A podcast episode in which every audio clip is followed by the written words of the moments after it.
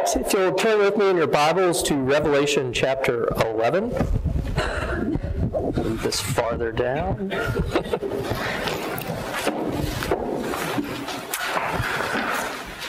So, just a quick recap where we are in the book.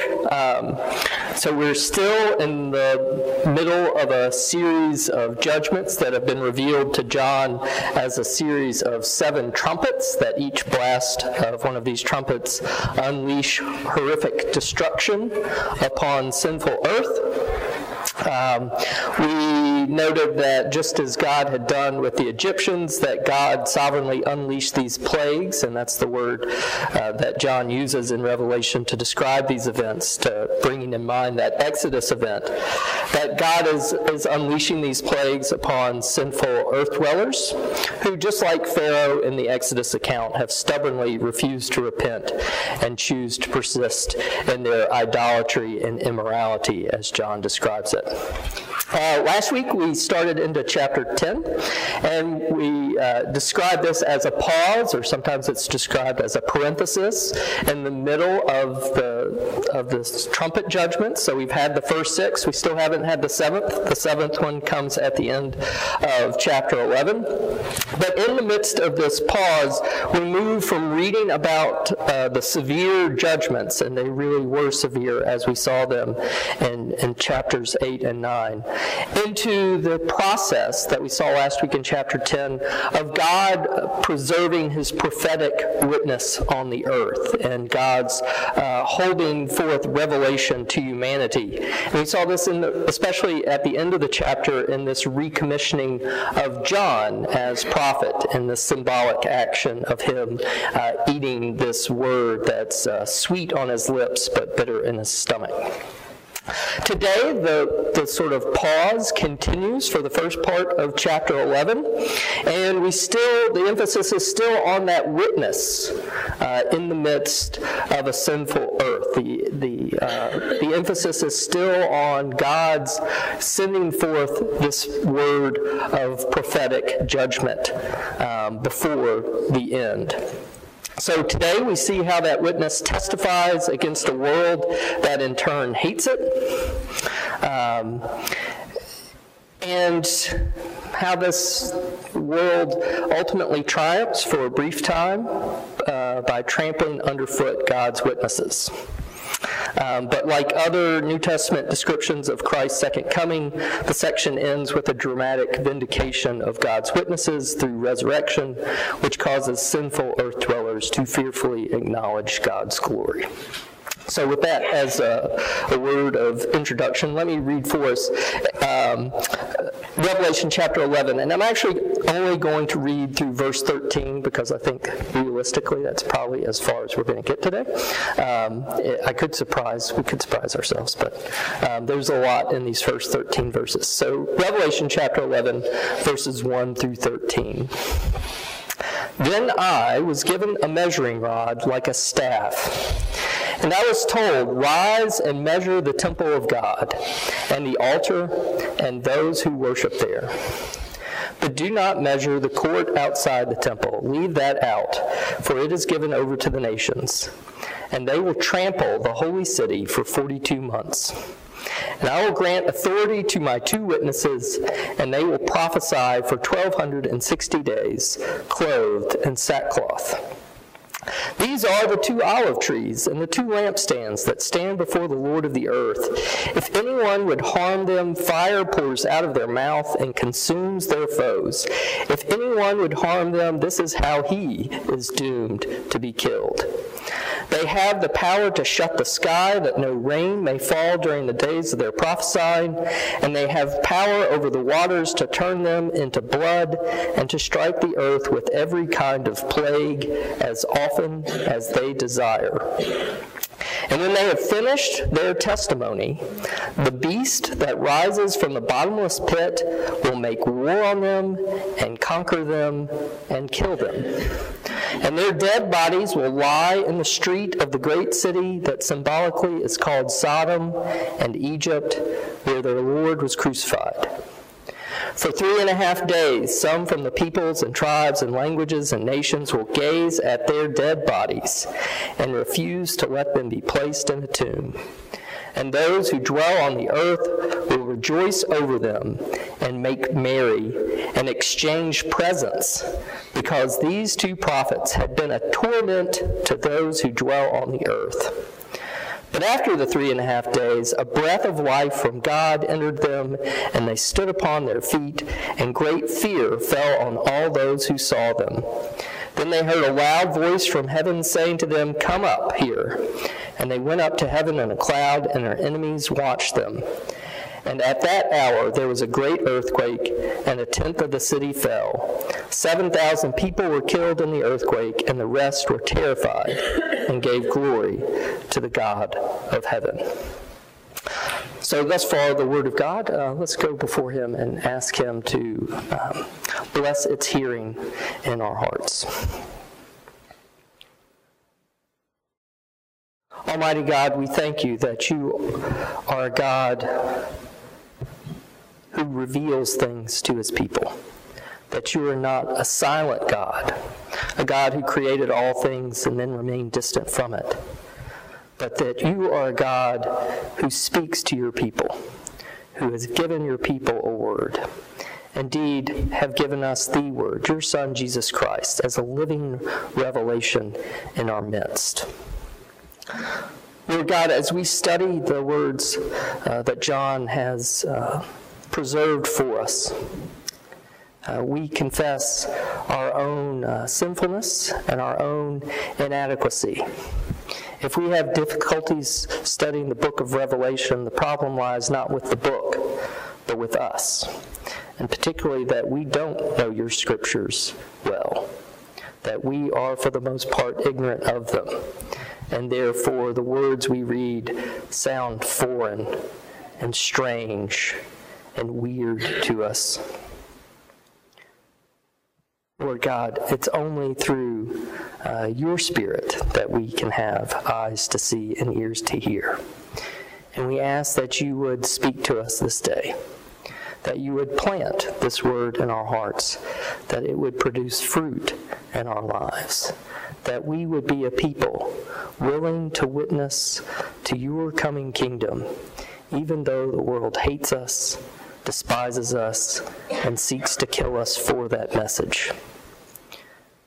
But we look forward, as we, especially this week, uh, thinking about the resurrection of your Son, that He was willing uh, to die for us, that He showed His love for us, even to the point of death, and that you, after three days, raised Him up that is our great hope, and that is the great hope of your church.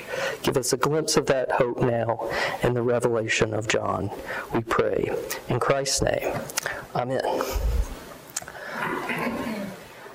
Okay, so last week we ended with John having this prophetic action, this interaction in this heavenly scene where uh, he reaches out and takes a, a book from the strong angel's hand and consumes it um, as prophets of old were depicted as taking scrolls of judgment and consuming them, and then uh, being a physical symbol of how they would consume God's word and then repeat it to the people.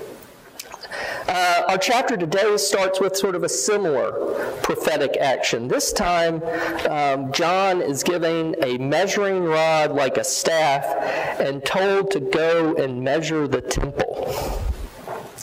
So, what's the purpose of this action? What does it mean for John to measure the temple? What does this action indicate?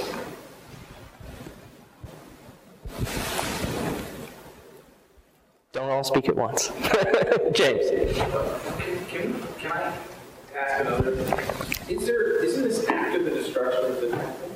Uh, if we, again, you get different arguments. So some people say this is written before the destruction of the temple, and therefore what we're giving here is a description of the temple before it was destroyed in 70 AD. So people argue for an early date for the book of Revelation. The traditional date is much later, so that it would be after the destruction of the temple. So uh, depending on what perspective um, or where you place the writing of the book, um, either there is a physical temple present in Jerusalem or there's not. um, so that's a great question to think about uh, uh, this temple. Is it a real temple? Is it a you know a spiritual temple? What? It, so we, I think we have to. It forces us to think about what does a temple mean? What would be the point of measuring out a temple? What does that symbolize? Um, what, and then we can get into is it a real temple or not. But I think first, John wants us to think about what does it mean to even do these actions? What would his audience, would, when they heard here, John is measuring the temple, what does that mean? Well, I don't have a clue as to why he's measuring the temple, but I do remember from the scriptures that God gave very specific measurements and directions for making it. So it sounds like some kind of a checking out to see if it's according to code or the way it was supposed to be, or I don't know. Okay, so as we think about, um, uh, you know, especially the, the tabernacle, but also with the temple that David built, you know, these structures are built according to very specific measurements. Um, they, and, and those specific measurements emphasize the reality of these structures. So that's one sense of measuring from the scriptures. Good. Others? It feels like because there's an outer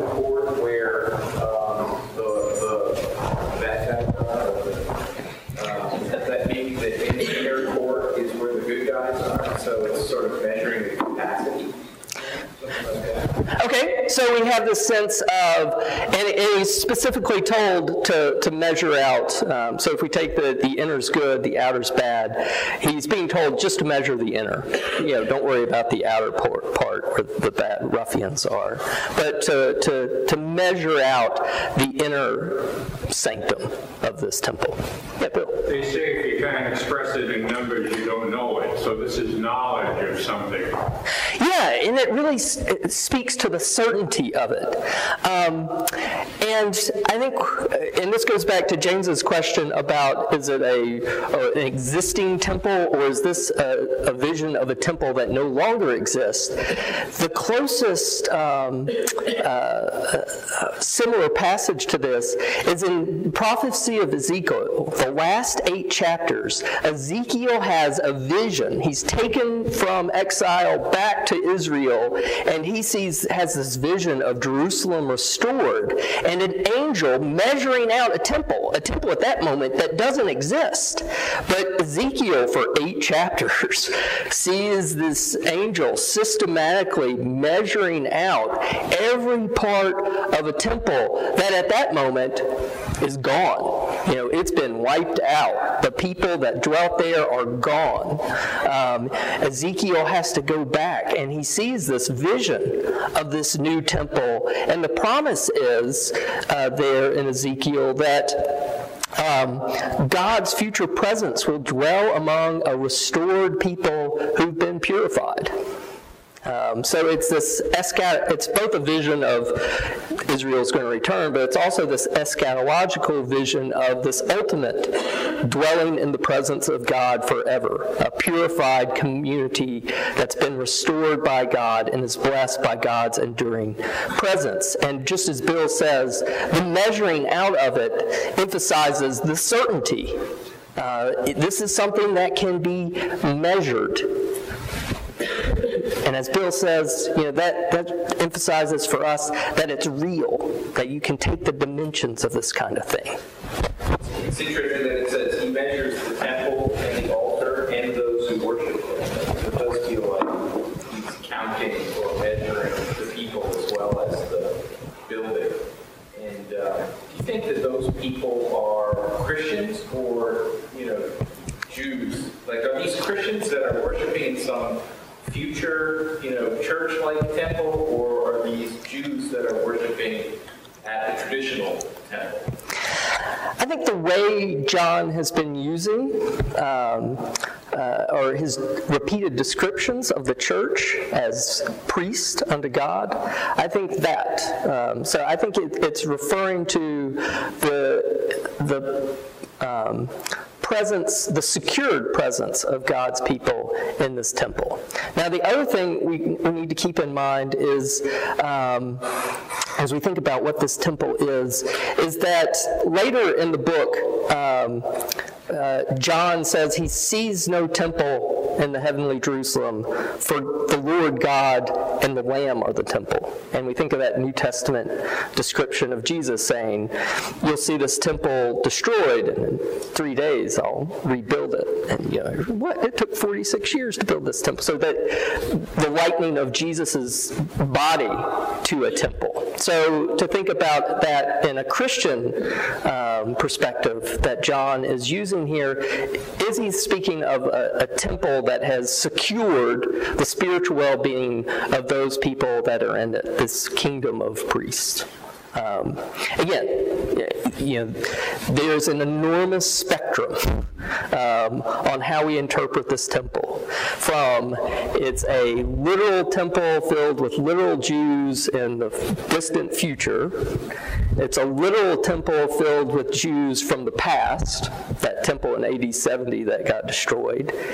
Um, it's a uh, spiritual figure of this, this future time in which uh, the Jews will be brought back. So, sort of same thing, applying it to the Jews, but now saying it doesn't have to be a literal rebuilt temple in Jerusalem, but that this is sort of a spiritual image that God has created this space for ethnic Israel to be um, preserved and, and to be saved. And then you get um, a host of, of different interpretations that say that this is the church. Um, and and one of the things I think um, that's especially um, of those the, the last uh, applying it to the church to, to emphasize um, the the inner and the outer that we have going on here. The inner is protected you know, being measured out in this is the same kind of idea of sealing the saints that we saw in that last pause. That we have this measure of protection being given to to some, but then you also have this outer place where persecution takes place, and to see those things as simultaneous. Um, so it's this sort of, you know, again, the, the now and not yet. And when we, at this moment, as believers in Christ, are in a heavenly temple that we cannot be touched. At the same time, we're in a world that hates us and persecutes us and rejects us and seeks to destroy us. It's not two different realities, it's two realities existing side by side. And the temple being depicted here is the same. There's this inner court our existence where we can't be touched, and this outer court where we interact with a world that tramples us. Uh, again, that's something to, to really sort of push us on sort of thinking about um, how we witness to the world. Because I think the main emphasis of this is on that, you know, it's going to, the, the temple that's being described here is the place of witness. Um, the emphasis is going to shift from, you know, with all this measuring, it's going to shift to the to the role of these two witnesses and what they're doing. So the, the temple is being described as the place where this activity takes place. Um, so the I like that last interpretation because it emphasizes um, the role of security and certainty that's being described by the measuring out of this temple, but also you know, the major theme of this section, which is the church's interaction with the world and how the world reacts to that witness. What's the traditional role of the outer court? So that's where the Gentiles. So Gentiles would be allowed into the outer courts. Um, and for the second temple, uh, the emphasis was Gentiles who were God-fearers. um, were admitted. So the outer court, you know, sort of is this place, I mean, you sort of see the outer court as this place where the inner sanctum and the outer world interact. Um, no, it doesn't feel that way here.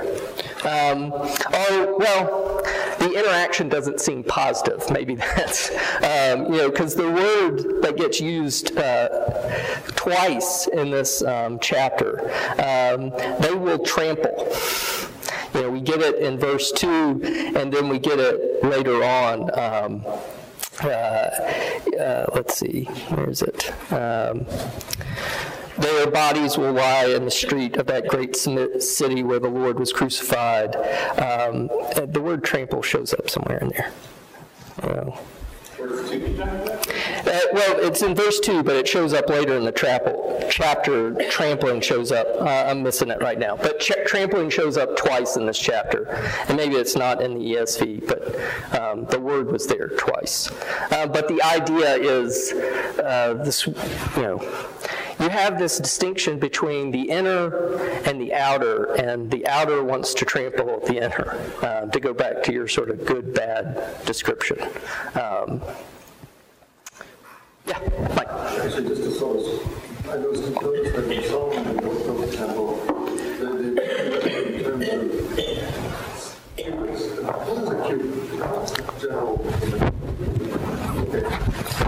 So that, so from your elbow to your wrist is a cubit. It was 60 long. It was. So it wasn't really huge.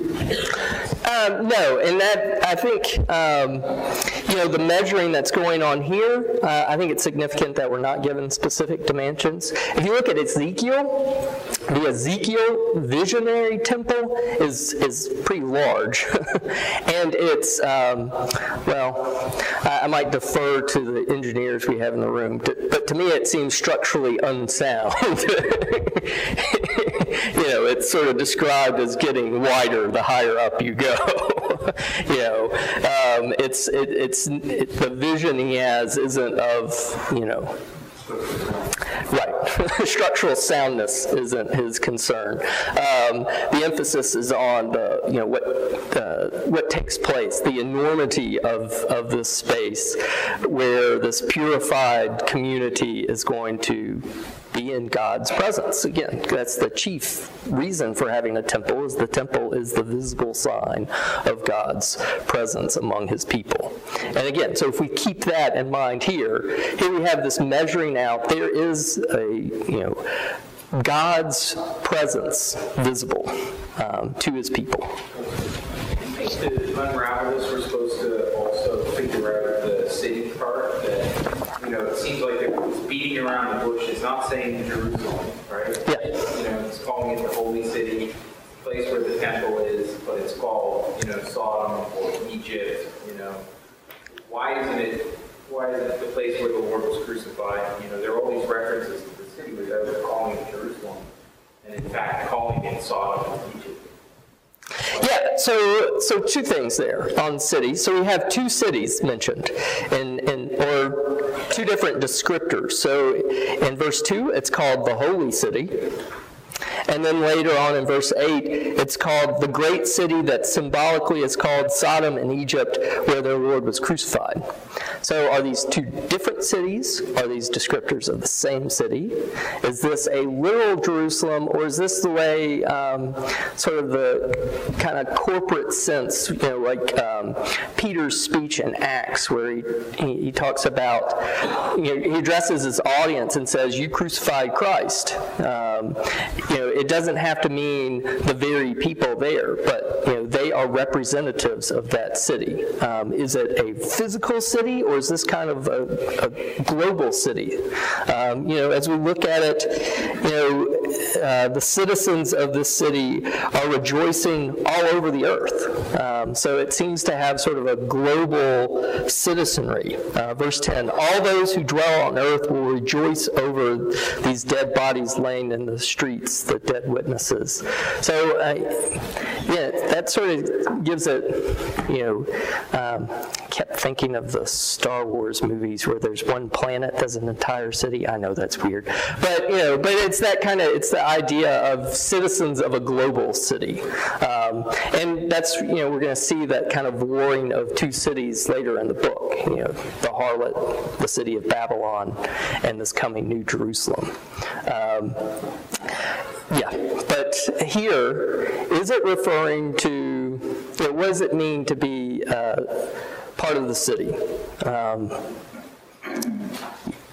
is Holy City, what do you think? Holy City, Great City, same city, different cities? What comes to my mind is that Jesus was crucified outside the city. So I wonder if Sodom and Egypt represent outside. Okay, so they represent, you sort of have um, the city, the holy city, and everything else, you know, sort of, you know, to be, not be in the holy city is to be in that other city, to be out. So, holy city, preserved, protected. Great city, horrible. That's where Christ is crucified. That's Sodom.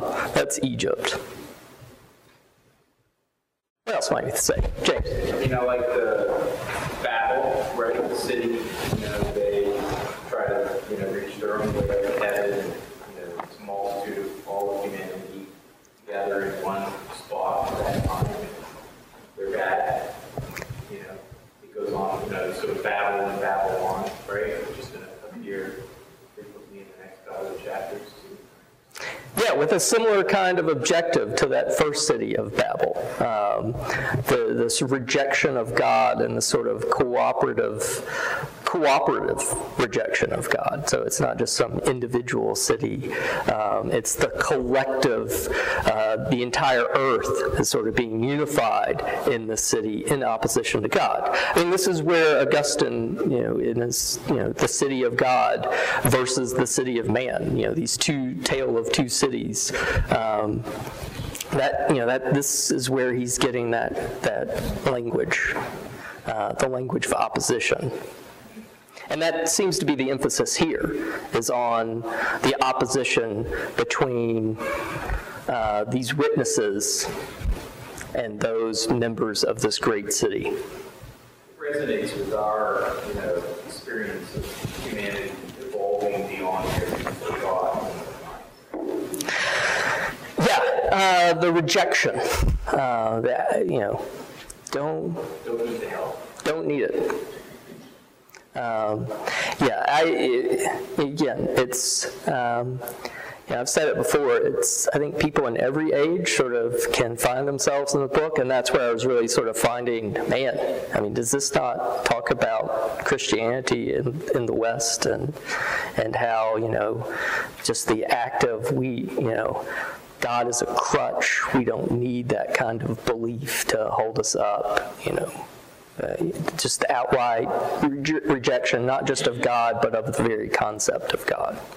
The outer courts of the temple, right, for the Gentiles to come and, uh, you know, to, to be part of this, To be brought near. brought into the, the chosen people of God, right, and they're tranquil on the outer courts because they don't, they don't have any desire. There's no longer, a, you know, in their mind, uh, you know, a holy nation, a chosen people, right? There's no, no reason for them to come to the outer courts, right? They decided that they They don't need it at all. Yeah, George. Uh, when you give it one about the, you know, church being considered as a crutch, I was also thinking about the two witnesses found dead. Uh, That's symbolic of how the church itself was considered at some point. I think that- that uh, Friedrich Nietzsche's the book on Zarathustra, God is dead. And the declaration that you know, we don't need God and we're still keeping that illusion seems to be kind of portrayed here, in a sense. And uh, yet that is not over. Yeah? Yeah. The words are not complete, it's still there. And, and um, you know, there's all kinds of, again, if we see it, this sort of triumphing of the world over the church, notice how short that is compared to the length of, you know, the witnesses testify for uh, 1,260 days or three and a half years, um, 42 months, three and a half years, 1,260 days, three and a half years. The death of these witnesses, three and a half days. So, you know, you have this preservation of God's faithful witness uh, through these two witnesses for three and a half years versus the triumph. You know, they think they've won, but it's for three and a half days of this kind of, you know, the church is dead, God is dead, it was all false, and then you know, they, they realize otherwise, much to their own fear and terror. Um, but let's turn to these, uh, these witnesses. Um, so, who are these? How do we understand these two witnesses? Who are these two witnesses? What do they sound like? Or who do they sound like? It's kind of John the Baptist. Okay? All right, so uh, um, John the Baptist putting on sackcloth, repent, for the kingdom of heaven is at hand. Who else? We got some other prophets I think are being alluded to, but that's yes. see. Not so much prophets, but the symbolism of um, sending out the spies in Numbers. Uh, Caleb and Joshua come back, and they're the only two that want to go go forward um, you know, into the land. Okay, so as we think about um, other times where we've had sort of scouts or witnesses, the sort of faithfulness of two witnesses, uh, and I think the number two especially is really signi- significant. Uh, yeah, Mike. Well, I guess these guys can hold back the rain from falling, so it kind of reminds us of Elijah. Okay, so we've got an Elijah kind of figure. So we got you know, little John the Baptist, little Elijah. Who else? Um, yeah. Um, who, who do we think of as turning uh, water into blood? Moses. So sometimes you get, you know, the Elijah and Moses. Think of Transfiguration. Who shows up? Elijah and Moses. So sometimes we get two witnesses identified. These are kinds of personifications of an Elijah and Moses. Um, and to really think of both, I was thinking about this. Um, why would why why connect these two witnesses to Elijah and Moses? Thinking about both of those men testifying in the presence of of political opposition. You know, Moses. You know, if we think of Moses' prophetic ministry, really in the midst of Egypt, let my people go. Um, no, it was Mary sent Dana this great thing this week called the Google the Google Exodus, and it's like you know it's showing the Exodus account through all these like high tech things. So like Moses shooting Pharaoh an email, let my people go. Pharaoh responding, no, sit for my iPhone. Um, I think that was my favorite part. Um, but that so you got Moses prophesying to Pharaoh, you know, you know, the political opposition. You know, Elijah the same way between- before Ahab and Jezebel, you know, actively seeking to put him to death, faithfully standing alone against this host of the prophets of, of Baal, you know, you know, we think of both of those men giving their words in the face of massive political uh, opposition. What else? Two witnesses. We hear two witnesses in the scripture. What else do we think? Yeah, George. From more of a symbolic perspective, I would look at the two witnesses that we have available to us are Old and the New Testament prophets. And then we have Christ and uh, all that, and uh, New Testament apostles. That perspective also encompasses all of that as it comes forward, which is the word. Yeah, sometimes we get people, these two instances are the Word and the Spirit, or the Old and New Testament. Um, there's a passage in um, Zechariah, which is sort of a similar kind of vision of the restored temple that talks about the faithful witnesses. Um, both he, um, the Zechariah passage refers to two specific faithful witnesses, uh, Joshua and Zerubbabel, Joshua being the spiritual leader of a restored Israel and the high priest, and Zerubbabel being the political leader in this restored Israel. Um, so you get that kind of identification, and Zechariah also sort of talks about the word is, you know, is the, the witness in this temple. Yeah, Jerry.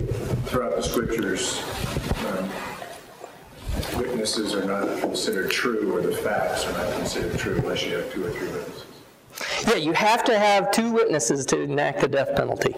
Um, you have to have two witnesses to authenticate a matter. Uh, that's established in the law. Jesus sort of talks about the same thing in Matthew. So throughout the scripture, two witnesses are necessary uh, to testify, and especially to enact the death penalty. And what we see, and you know, again, we're sort of in the, the midst of this unleashing of destruction upon the earth, the earth uh, can't say, well, whose testimony? you know, it's they're prophesying to them, but by prophesying to them, they're also witnessing their rejection. So it's, you know, if we think of it in a judicial sense, the destruction we see later in the chapter is justified by the presence and testimony, the witness of these two witnesses. So we can think of witness, again, you know, we all often go to the evangelistic side, which is, I think, is implied here. But there's also the judicial side of a witness. And I think, you know, to think two witnesses, I think both are being used in this chapter. That they are, you know, uh, how does John describe it? Um, uh, the earth will, will rejoice over them, make merry, exchange presents, because these two prophets had been a torment to those who dwell on the earth. So, I mean, they, they've been obviously prophesying judgment, and the, the people of the earth have hated it. Um, so there's that sense of witness, but uh, I think there's also this judicial sense. These people testify, um, just like we saw in, in chapter 6, the martyrs uh, crying out, you know, how long till these people judged? You know, you know, not for revenge on our sake, but that justice will be done. Else could we say about these two witnesses? So they're prophetic figures like Elijah, Moses, John the Baptist. Um, you know, the the fact that they're dressed in sackcloth and uh, dressed in sackcloth, you know, emphasizing um, mourning. Uh, you know, John the Baptist and prophets before him would put on sackcloth to emphasize their mourning at the surety of this coming judgment, the certainty of it. Um, do we understand these as individuals or as corporate witnesses? Are these two people? Are these two communities it does seem weird that when they get, when, so die, and then when they're raised up, it feels like there's more two. Yeah. And the fact that um, they're described, you know, the people across the earth are gazing on their dead bodies. I mean, that sort of seems difficult. Uh, you know, some people said, ah, here we have CNN in Revelation, because everybody will see it on the news. Um, but I, I'm like you, James. I don't see it as sort of, it, there seems to be a greater number than just two. Um, notice how their, their presence in the temple is described as uh, these are the two olive trees and the two lampstands that stand before the Lord of the earth. How, how earlier in this book did we see John using lampstand? Lampstand as churches. And uh, again, sort of number two, some people look back and say, how many of those seven churches had an uncompromised witness? Two. Um, so is that, you know, what we're talking about is uh, these two witnesses are those two witnesses who are refusing to compromise with this sinful world around them, refusing to uh, adjust their testimony. Uh, those are the faithful churches. Those are the faithful communities that are witnessing before a world that increasingly hates them. Yeah, Mike. Just to throw something else in there, is like, when you think of the, two, I mean, the two witnesses, uh, I guess what comes to mind is Moses and, and Jesus. And you have this witness to the world before Christ is born, it's mostly through the nation of Israel. You have to do a poor job. And, uh, after Christ came to church, it is now Israel, and uh, remains to be seen, you know, what uh, our, our judgment is going to be about how well we've done with our, our testimony, but it could be a, you know, the two, you know, time before is measured before Christ and after Christ, so these are two epics, and now in the latter days, and so maybe it's, it's just the, the continuous testimony of God's goodness and greatness uh, before Christ came and then after Christ came. Just like Israel was looked down upon by the, you know, the heathen nations and, you know, mocked and everything, and so is the church. And later in the book, we'll see that this uh, New Jerusalem uh, clearly uh, envelops Jews and Gentiles alike. And so, you know, we'll see that use of two later on in the book as well. But you, you mentioned um, the role of Christ, and that's, you know, we, have hit our time. And that's what I really want us to, to end this thinking about. Um, Christ, and especially this week in which we celebrate Christ's death and resurrection. Um, how do we see Christ's life mirrored in that of these witnesses?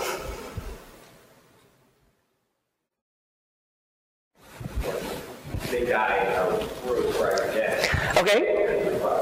So they die and they, they're raised again. Um, and, you know, the, the, you know, you remember um, when the women went to the tomb, what happened when, when they went to the tomb to, and the stone was rolled away? How'd they describe it? An earthquake. You know, you get there are lots of linguistic sort of words that pop up um, in the synoptic accounts of the resurrection.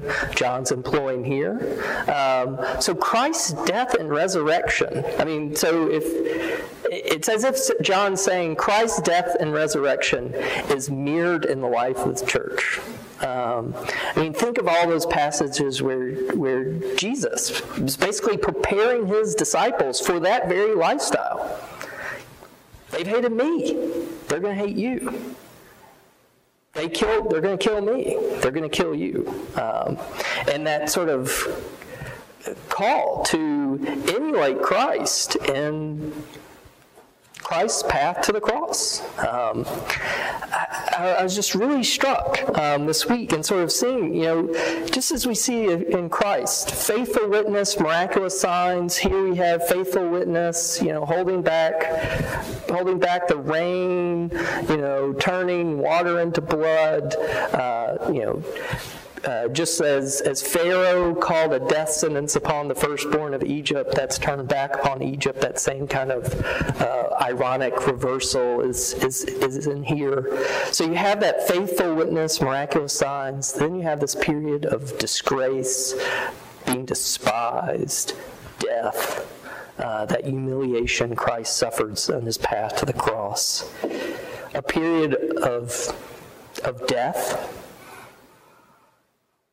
and resurrection, and then ultimately vindication. Um, and throughout the, the New Testament, um, when we have those pictures of Christ's second coming, I mean, it always is, you know, it's the church victorious, you know, is how we often express it. It's this idea that the, the church is going to be vindicated. Um, the earth might despise it, might belittle it, might dismiss it, but in the end, it will be vindicated, just like Christ is You know, he's despised, he's killed, he's raised up, and he is vindicated, and one day every knee shall bow and every tongue confess. I mean, that's the ultimate vindication. Um, and we see that same thing being mirrored in Christ's church here. Um, these witnesses are following the path to the cross. Um, they're doing exactly what Jesus had said would be done. Um, so this is uh, Mark 13, verses 9 through 13. But be on your guard, for they will deliver you over to councils, and you will be beaten in synagogues. You will stand before governors and kings for my sake to bear witness before them and the gospel must be first proclaimed to all the nations. And when they bring you to trial and deliver you over, do not be anxious beforehand what you are to say, but say whatever is given you in that hour. For it is not you who speak, but the Holy Spirit. And brother will deliver brother over to death, and the father his child, and children will rise against parents and have them put to death, and you will be hated by all for my name's sake but the one who endures to the end will be saved. Um, and that seems to be the same message that John's giving us here. Uh, the world hates us. They hate this witness. They hate this idea that there's a God who they need. Um, they hate it and will seek to destroy the church and that witness. Feel like Peter, you know, after Jesus, you know, tells him that he's going to die, Peter says, no, that's not a good plan. that is bad plan for church growth. you know, you feel like, well, now Jesus did die and he rose again and, and he defeated the beast, right? And it seems like the path of that he's chosen for how we're supposed to defeat the beast is similar in the sense that we're supposed, instead of, you know, okay, now he's defeated the beast, and, and so, you know, we're going to, you know, just triumph or whatever, we, we get the same basic formula for, you know, defeat, which is to lay down our lives, right? Opposed to yeah, it's the picture he gave us of Christ earlier. The lion of the tribe of Judah reigns as a slain lamb. That is not, you know, you know the, the lion has come to his rule by laying down his life and spilling his blood. Uh, so we don't have to. And but that's not the picture that's not the picture Christ gives us in the Gospels, and it's not the picture I think John's giving us here. So and I, which is why I want to emphasize or why I like this idea of the inner and outer, how we are secure in our heavenly citizenship now, even though we live in the midst of this other city that, that despises us, seeks to put us to death. Um, that is, that's the call of the Christian life. Yeah, Andy.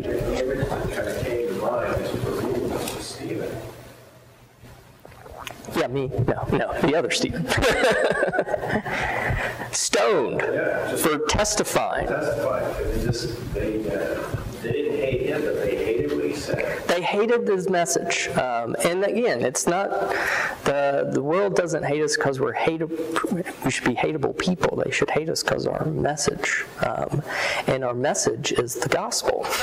And our message is uh, people need a, a temple. Um, they need a place where their sins are covered. They need a place uh, where something, in this case, someone, is sacrificed on their behalf. They need the temple of Christ's body. That is what the world needs. Um, but the world rejects Christ and rejects us for bringing that message. And so, um, as we close, uh, you know, I, again, I was really just struck by how fitting we came to this passage Easter week um, because the path of the church is the path of Christ. Death, but then, and, and we've been talking about in our Matthew Bible study how the disciples always sort of latch on to the word death. no, that can't happen, but Jesus always couples it with and I'll three days later I'll rise again. Um, the the promise of resurrection. Um, we, you know, I think uh, as James says, like we're like Peter. We like mm, that's a bad idea. Isn't there a plan that doesn't involve me witnessing to my death? What's Plan B? But I think we miss the the promise of resurrection and vindication that we see here. That these faithful witnesses, though trampled on for a short time, one, they're allowed to faithfully witness for a much longer time than they're trampled under. Uh, so it's uh, short the time of their defeat and, and, and defilement. Um, but that then there's this ultimate being lifted up in a cloud and the world being terrified of God, again, through these witnesses. And it's the way that, again, we uh, as the church participate in the last judgment. Um, you know, we're not onlookers, we're participants in it. And we're participants in it by faithfully witnessing to the world and uh, if they don't respond, if they don't repent, then we are bringing judgment upon them. Uh, we are facilitating uh, the ultimate end. Uh, let me close uh, in prayer.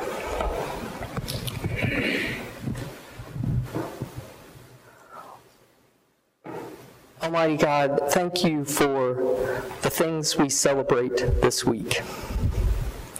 Thank you for the path to the cross, a path that caused Jesus to weep tears of blood because of its difficulty. That he had to drink the cup of your wrath that we deserved. That he had to feel the pain, the judicial uh, sentence as a righteous man that we, as sinful people, rightly deserved. We thank you for what that death accomplished. But we rejoice even more that you raised your Son to newness of life, that you gave him new life, he who had been in the bowels of death for three days. That is our hope. Our hope is in the resurrection of our Lord Jesus Christ. That and our hope is in you, Lord God. That though the earth can the forces of this world can attack and kill our bodies, we trust in you, who hold both body and soul secure.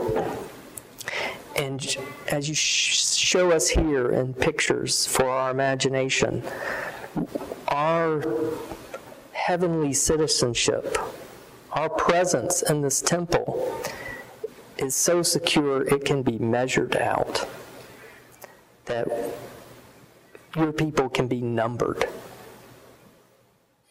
Not to emphasize the finiteness of it, that it's a small number, but to emphasize the certainty of it, that you call us each by name that you see us each through the blood of Christ, and that you will raise us each up individually and corporately as your church. Lord God, help us be faithful witnesses in this world that so often hates us. Help us to bring you the message of the cross and the resurrection to the world. We ask it in the name of our risen Savior, Jesus Christ. Amen.